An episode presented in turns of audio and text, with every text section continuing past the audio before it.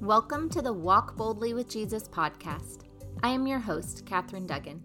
I created this podcast to inspire you to walk boldly in your Christian faith. Each weekday, I will talk about Scripture and how these verses can relate to your everyday life. Spending time each day with the Word of God is a great way to fortify your faith. I'm so glad to have you along on this journey. Let's get started. The title of today's episode is The Advocate. The scripture verse is John 16, 7. But very truly I tell you, it is for your good that I am going away. Unless I go away, the advocate will not come to you. But if I go, I will send him to you. This verse was from Jesus. Jesus was talking to his disciples and was trying to reassure them. Before this verse, Jesus was letting them know that once he was gone, they will put you out of the synagogue. In fact, the time is coming when anyone who kills you will think they are offering a service to God. John 16:2. Jesus explained that he didn't tell them this before because he was with them, but now he is leaving them to go to the one that sent him. The disciples were understandably filled with grief over all that Jesus was telling them. This is when he tells them the verse above. Jesus explains that if he doesn't go to the Father, then the advocate, aka the Holy Spirit, can't come to them. Jesus tells them that there is so much more he wants to tell them, but that they wouldn't be able to understand. Or maybe more accurately, they wouldn't be able to endure hearing it all right then. It was not just Jesus going to his Father that had to happen before he could send the Holy Spirit. It was how Jesus needed to go to his Father that allowed him to send the Holy Spirit. It was only because Jesus died on the cross for our sins and then went to join his Father in heaven that we were sent the Holy Spirit. Jesus needed to die for our sins and correct the brokenness that occurred when Adam and Eve ate that apple. God sent his only Son to be sacrificed for us, and that needed to happen in order for the Holy Spirit to be sent down to us. This was not something that the disciples could have truly understood before it happened. Jesus was trying to prepare them as best he could for what was to come in the near future. I think this whole chapter, John 16, is a very good chapter. It's very informational. However, since the focus of this podcast is to focus on certain verses and not really whole chapters, I will talk mostly about this one verse today. However, if you have a few minutes, I would recommend you read the whole chapter. There's a lot of good stuff in there. Jesus is trying to explain that even though the disciples will miss him, it is better that he goes because he is sending them a companion. He's not leaving them alone to figure everything out on their own.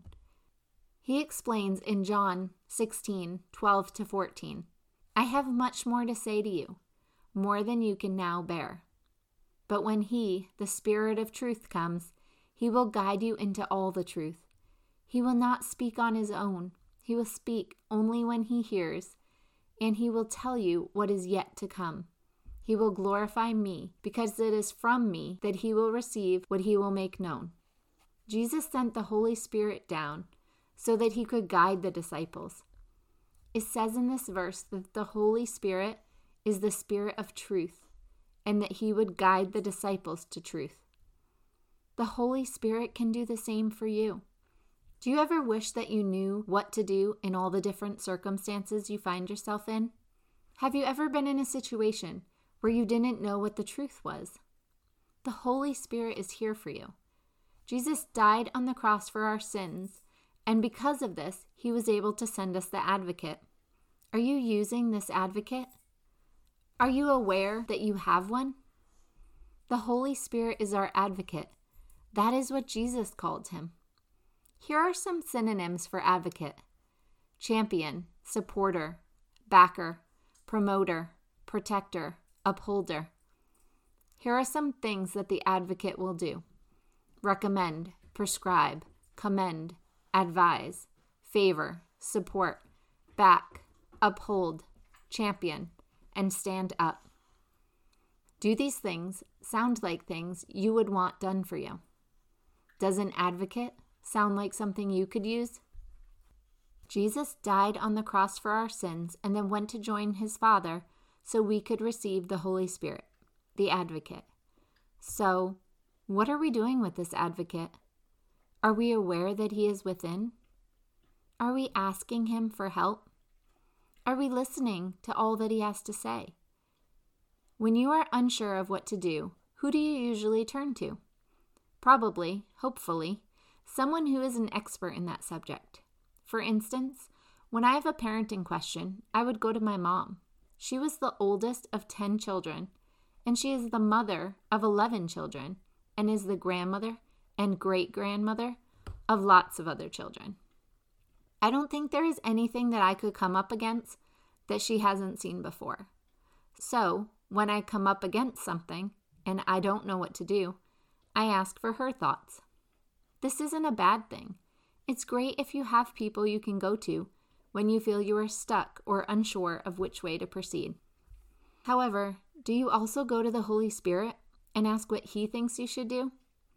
I am betting that many of us would say no, we don't do that. When I just asked myself why we might not do that, the answer that came was because we can't hear Him. If you call your mom, dad, sister, or friend on the phone and have a conversation with them, it will be a two way conversation. You will talk and they will talk. You can both hear each other.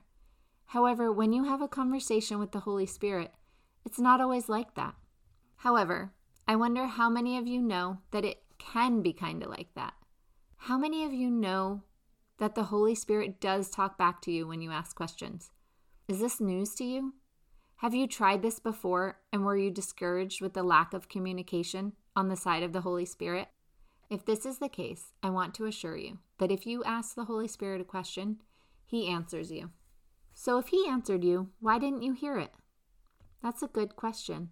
I think sometimes we miss the answer because it was different than we expected or because we just didn't recognize it as an answer at the time. Also, I think sometimes we underestimate the Holy Spirit and we think that He can't communicate with us. We don't think we will hear anything so we talk to him, but then we don't listen for an answer because we assume we won't get one. Do any of these things ring true for you? Have you ever asked the Holy Spirit, God, or Jesus something, and then not listened for an answer because you couldn't imagine how you would get one? Have you ever received something and then weeks, months, or years down the road, you realize it was an answer to a prayer?